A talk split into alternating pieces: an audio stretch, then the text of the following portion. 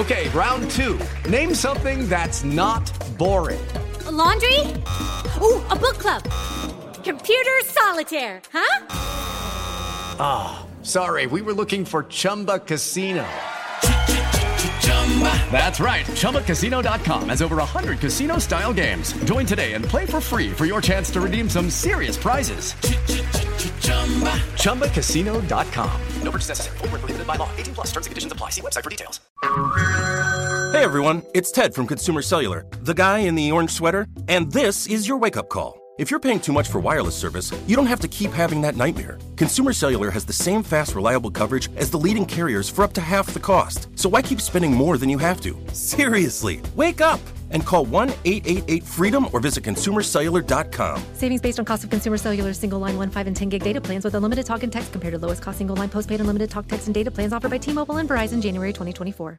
I'd like to take a moment and have a real heart to heart with you. If you're able right now, place your hand over your heart can you feel it? That's your heartbeat telling you that you're alive.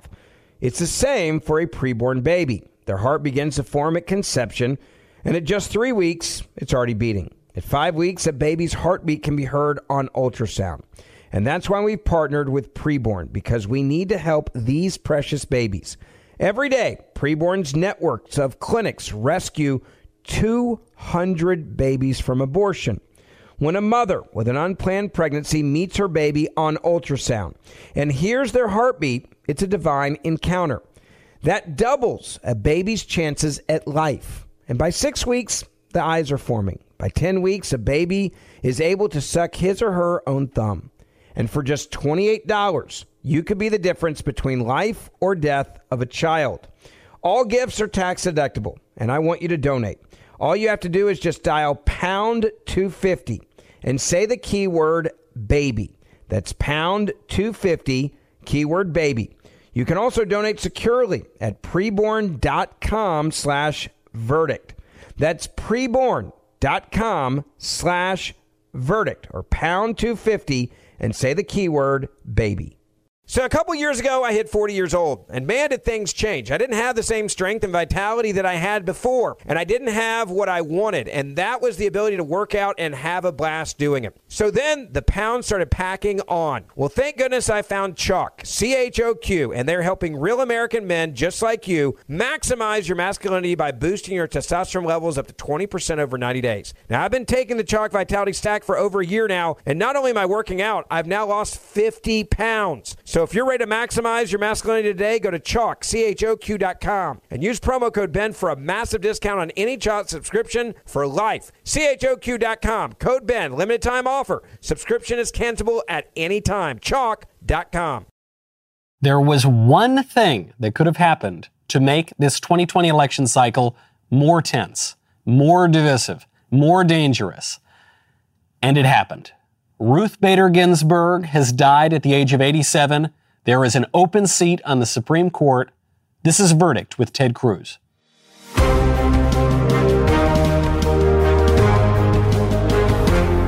Welcome back to Verdict with Ted Cruz. I'm Michael Knowles, joined by someone on President Trump's shortlist for the Supreme Court, Senator Ted Cruz. Though, Senator Cruz, though I will ask you again and again, you have already expressed you are not interested in the job.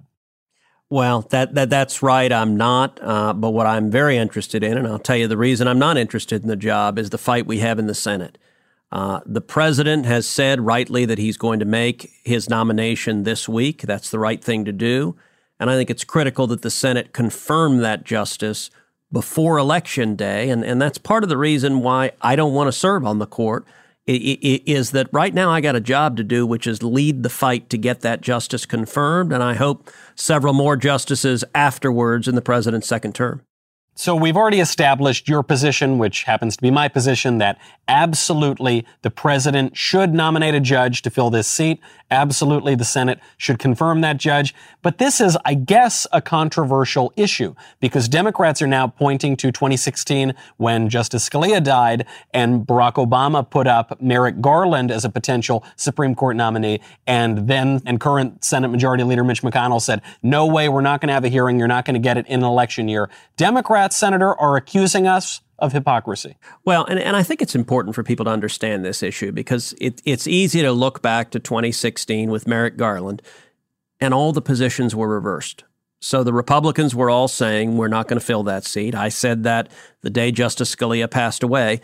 And, and by the way, the Democrats were all saying, we must fill the seat, we must fill the seat, we must fill the seat.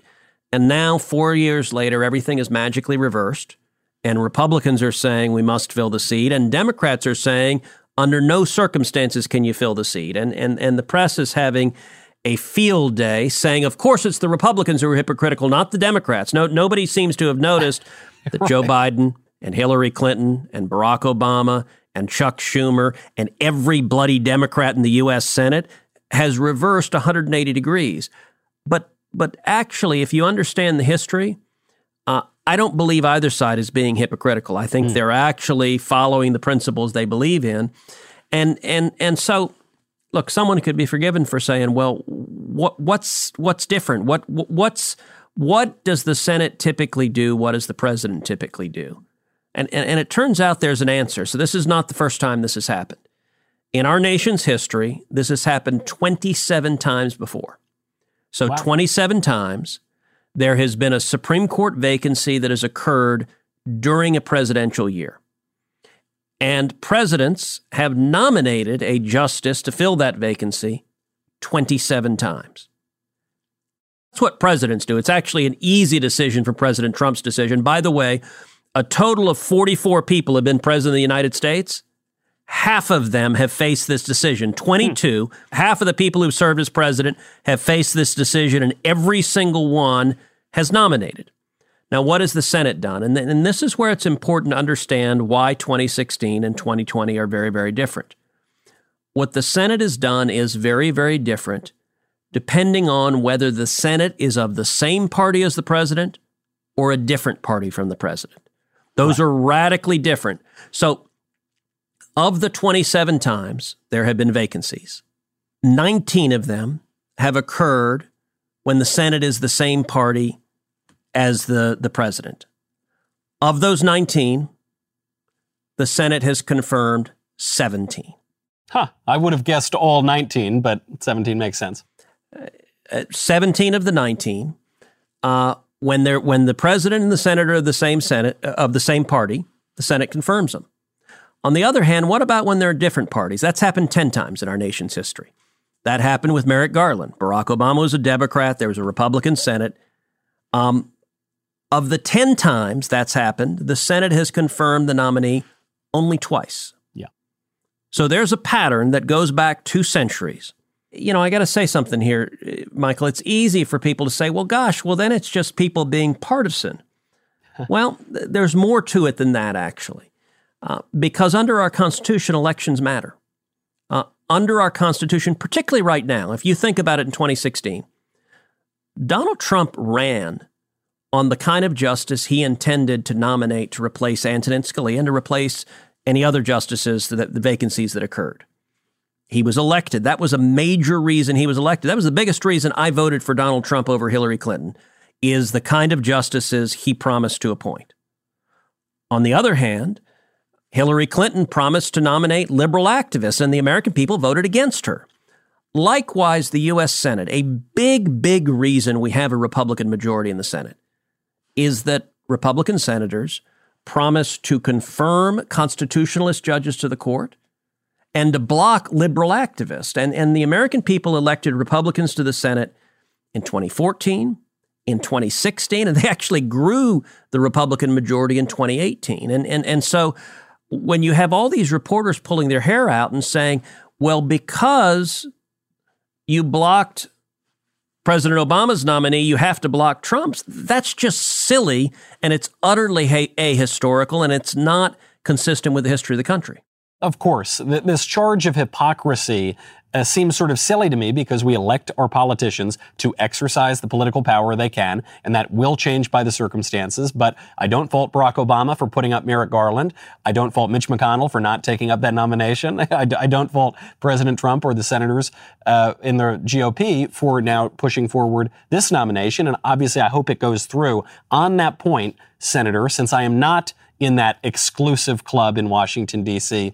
Can you tell us what is going on right now? What is the GOP? Uh, what are the GOP senators discussing? H- how is this process going to play out? Well, people are losing their minds. Uh, look, and, and, and I'm concerned. You, you mentioned in the open to show how tense things are. Uh, we've already seen, unfortunately, violence in the street. I'm very concerned it's going to get worse. You're seeing Democrats threaten it to get worse. You're seeing liberal journalists threaten threaten violence, and and uh, I think the Democratic senators are are. Chuck Schumer has threatened. He's boomed. Everything is on the table, which. Uh, frankly, I don't think is terribly consequential because they intended to be radical and extreme regardless. So they're still yeah. going to be radical and extreme if they win. Um, look, the big question is where the Republican vote's going to be. Every Democrat is going to vote no. So there are 53 Republicans, there are 47 Democrats. We know there are 47 no's. Um, I believe we will have the votes, and I believe it's important that we confirm this nominee before Election Day. To be honest, the, the, the math I don't think plays out all that differently from impeachment. And you, you and I spent a lot of time in verdict talking about impeachment. Um, we knew at the time the, the votes that were really in question. You had Susan Collins, and she's already made public comments uh, suggesting that she does not want to confirm a nominee uh, before Election Day. Yep. You have Lisa Murkowski, who likewise has made public comments. Uh, and then, uh, look, the next votes that you look to, Mitt Romney obviously voted to convict the president of impeachment. I think a lot of people are wondering how Mitt's going to vote. I don't know. He hadn't said. He's playing his cards pretty close to the vest. So we'll see. I think even if the three of them ended up end up voting no, that's still 50-50, which means mm the vice president breaks the tie. Um, I don't think there are four no votes. Now it depends on the nominee. If if something disastrous happened with the nominee, that could change the math. But assuming that the president nominates a serious credible judicial nomination. Uh, I think we'll have the votes to confirm the justice, and I think it, it is very important that we do so before the election. And, and let me tell you why. Joe Biden has been incredibly clear that that that he intends to challenge the results of this election yep. if he doesn't win. Um, he's hired a team of lawyers headed by veteran Supreme Court advocates to get ready to challenge the election. I think there are one or two outcomes on election day.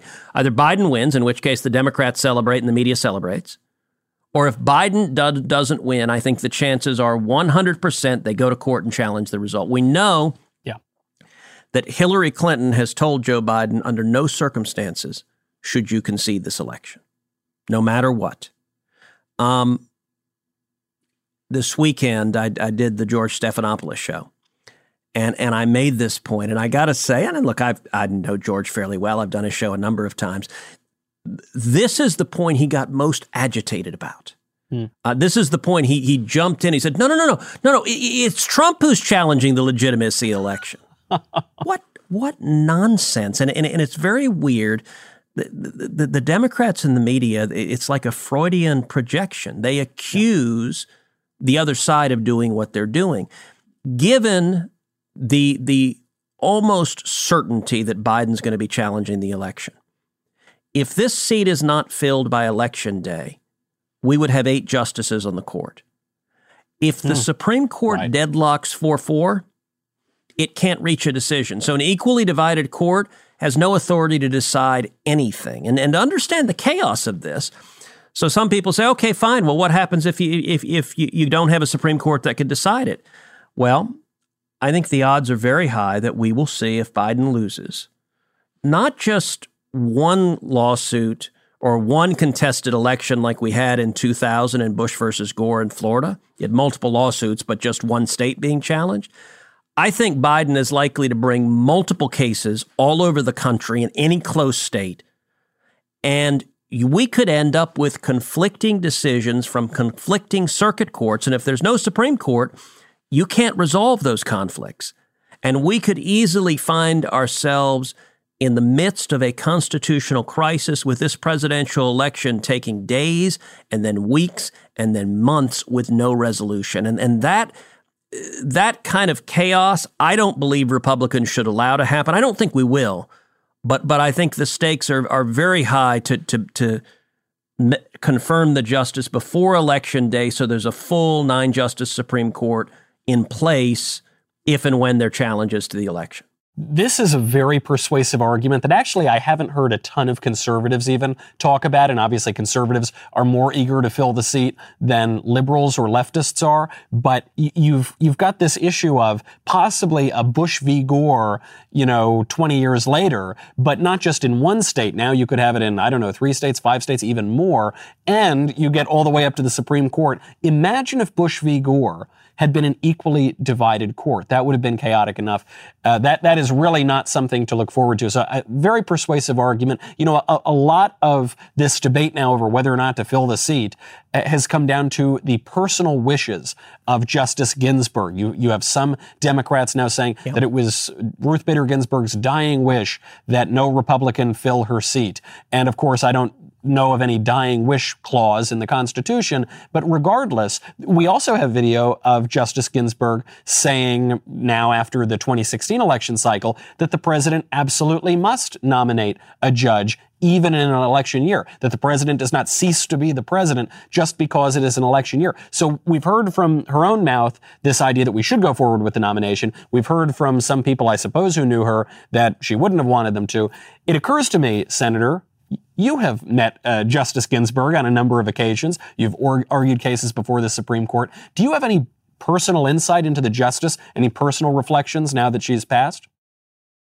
Well, well, sure. Look, I, I, I did know Justice Ginsburg personally. Um, I argued before her nine times. Um, she she was brilliant. Um, her personal story is is remarkable. I mean, she was born and grew up in New York City. Uh, she ended up going to Cornell. She went to Harvard Law School, was one of the very first women ever to go to Harvard Law School. Um, her husband uh, got a job at a New York law firm, and so she transferred from Harvard to Columbia, and she graduated from Columbia Law School. Graduated tied number one in the class. Hmm. She was on the Harvard Law Review. She was on the Columbia Law Review.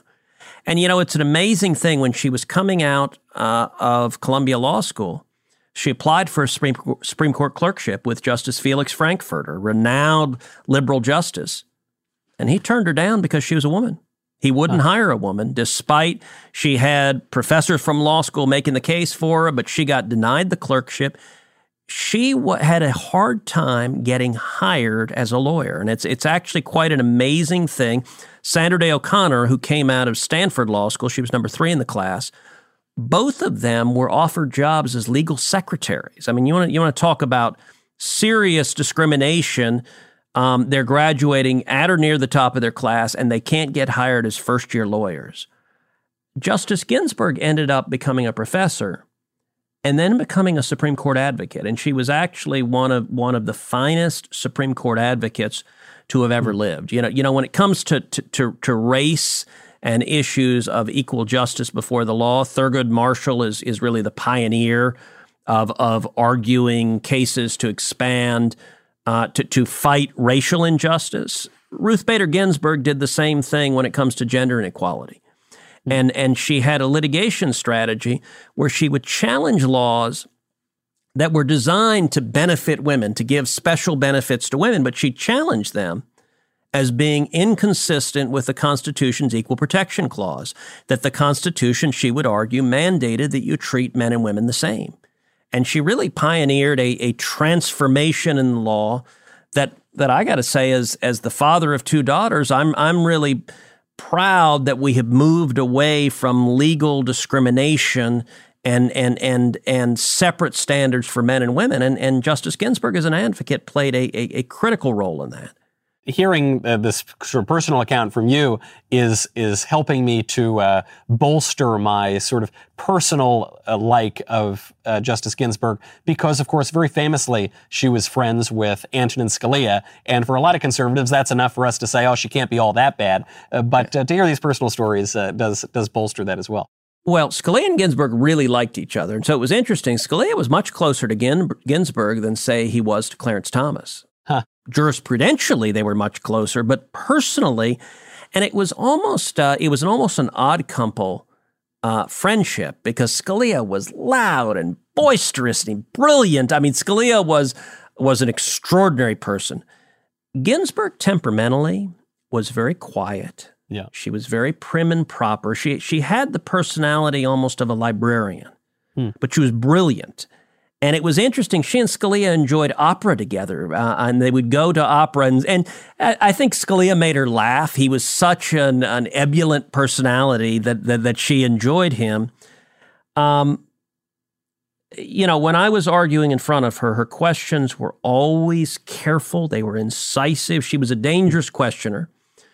Uh, most of the big cases that I argued before her, she voted against me. Although, interestingly enough, one of the bigger cases I, I argued was Medellin versus Texas, where Texas stood up and fought the World Court and the United Nations and the President of the United States. And I argued it twice, won 5 4 the first time, 6 3 the second time.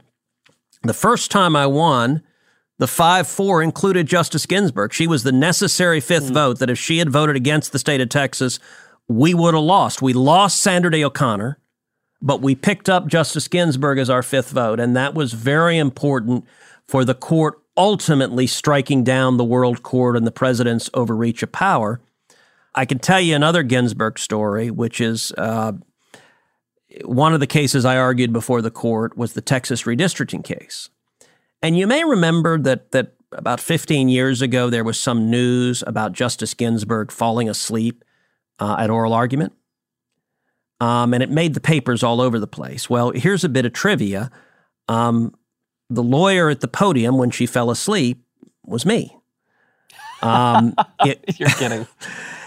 it, it was the Texas redistricting case. It was it was an afternoon argument, which is unusual. Normally, arguments are in the morning. This argument was from one to three p.m., uh, so it was double the length of a normal argument. Um, and and so I argued for fifty minutes, and she put her head down, and she was out for a good twenty minutes. I mean, she was asleep.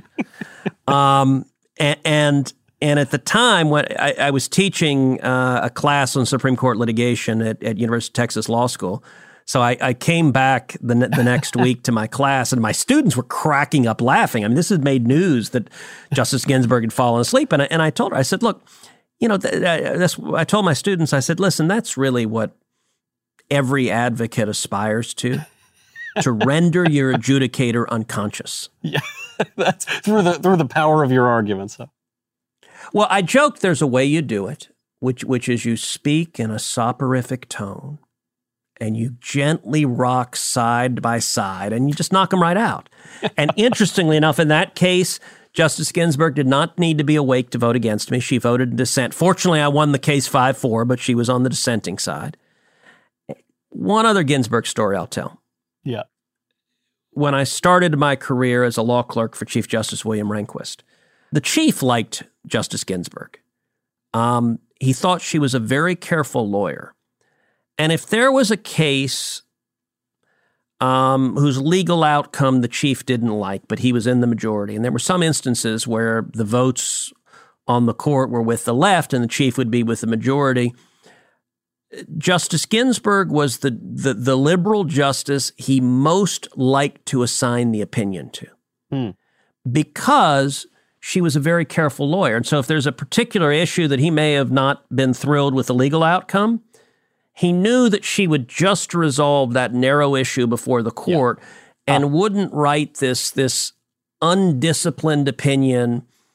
Uh, you know, it would be interesting. Justice Souter, who was on the court, if he had a majority opinion, he could drop footnotes that would wreak havoc to whole other areas of law. Right. And and and Ginsburg wouldn't do that. She would focus on the issue. So Ginsburg, by far, was who the chief most liked to assign it to, if it was going to be someone from from the left on the court. Well, this brings us to a mailbag question that that's came out to me, and I'd be curious to hear your thoughts on it. This is from Rogue Millennial, who says, obviously, so much of the debate over Justice Ginsburg's old seat and the filling the vacancy comes down to Roe v. Wade. It comes down to abortion.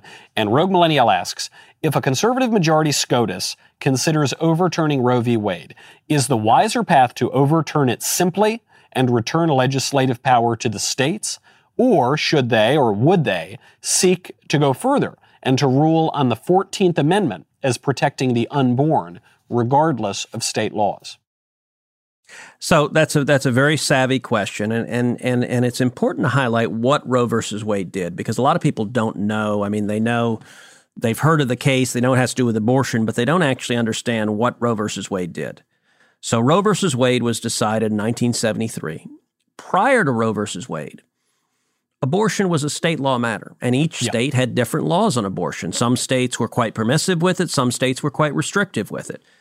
What the Supreme Court did with Roe versus Wade is, is largely took it out of the hands of the elected legislatures. So if Roe versus Wade were overturned, it wouldn't suddenly make abortion illegal. What it would do is return the decision to the states. And what we would see as a practical matter is different standards, again, state by state. So uh, you're right now in California. Nobody thinks there's any possibility yeah. the California legislature would act to restrict abortion. That would be true in, in a number of the blue states. New York. In, in other states, New York, California, in other states, you would see far more significant limitations put in place. And, and you know, there's a virtue to that, which, which is Supreme Court Justice Louis Brandeis talked about the 50 states as laboratories of democracy. What you would see is abortion laws that reflect the, the values of, of the citizens of each state. And as you know, I've got a book coming out, One Vote Away. Uh, it's all about the Supreme Court. And by the way, uh, I announced news uh, just this week, which we, we moved up the release of the book by a week. It was coming out October 6th. It's now coming out a week from today, September 29th. It's called One Vote Away. And it has an entire chapter on abortion and Roe versus Wade and partial birth abortion laws because one of the cases that I, that I litigated, um, I represented the states uh, as amici, as friends of the court, defending the federal partial birth abortion law. So the federal law banning partial birth abortion. The court upheld that 5 4. We're one vote away. If Joe Biden gets one more justice to replace one of the more conservative justices, we're one vote away from the Supreme Court concluding that every limitation on abortion is unconstitutional. Yeah. That that partial birth abortion is allowed, that no parental consent, no parental notification, that taxpayer funding is mandatory. Um, you know, we talked about challenges to elections in Bush versus Gore. I've got an entire chapter talking about Bush versus Gore and preserving democracy. Bush versus Gore was 5 4. Had, had, had there been only eight justices, that decision could have deadlocked 8 8. And instead of lasting, or 4 4 rather, and had that happened instead of lasting 36 days, Bush versus Gore could have last, lasted months and months and months. And so the book, One Vote Away, every chapter talks about a different constitutional right.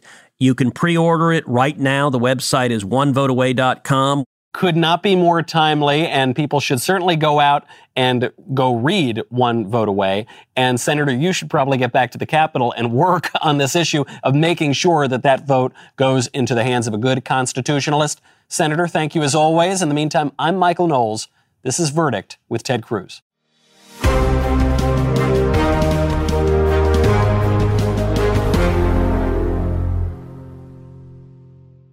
This episode of Verdict with Ted Cruz is being brought to you by Jobs, Freedom, and Security PAC, a political action committee dedicated to supporting conservative causes, organizations, and candidates across the country. In 2022, Jobs, Freedom, and Security PAC plans to donate to conservative candidates running for Congress and help the Republican Party across the nation.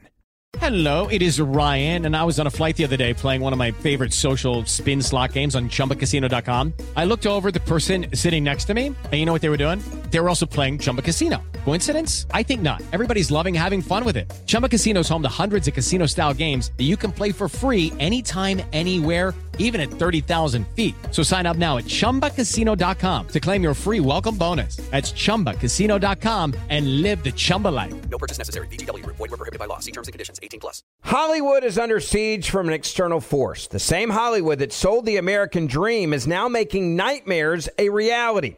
Many major films make choices to appease the Chinese Communist Party to be distributed in China. Join Tiffany Meier, an investigative reporter in Hollywood Takeover, brought to you by the Epoch Times. where she reveals how the CCP exerts control over some major studios.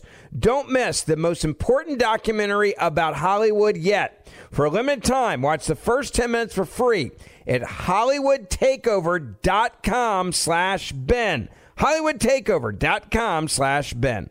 Tired of restless nights? At Leesa, we know good sleep is essential for mental, physical, and emotional health. From memory foam mattresses to hybrids that keep you cool all night long, Leesa's mattresses offer exceptional comfort and support with free delivery and 100 nights to try out your mattress in the comfort of your home. For a limited time, save up to $700 off select mattresses plus two free pillows. Go to leesa.com slash iHeart for an additional $50 off mattresses and select goods. Exclusions apply. See leesa.com for more details. Ben Ferguson here, and if you're an accredited investor, U.S. oil and gas should be a part of your investment portfolio. And I want you to visit LabradorEnergy.com. Beyond the possibility to invest in a sector that historically delivers sound returns, when you invest with Labrador Energy, you may be able to structure your investments to offset active or passive income. According to many sources, U.S. oil and gas drilling remains one of the best tax advantaged income investments available. Visit Labrador Energy energy.com. You may be able to reduce your tax liability while investing in a sector that historically delivers sound returns. Learn more now at labradorenergy.com today. Offer for accredited investors only. Past performance is no indication of future results. Investing involves risk. Consult your legal, tax, and financial advisors and read the prospectus before making any investment decisions. Visit labradorenergy.com for the prospectus and more information.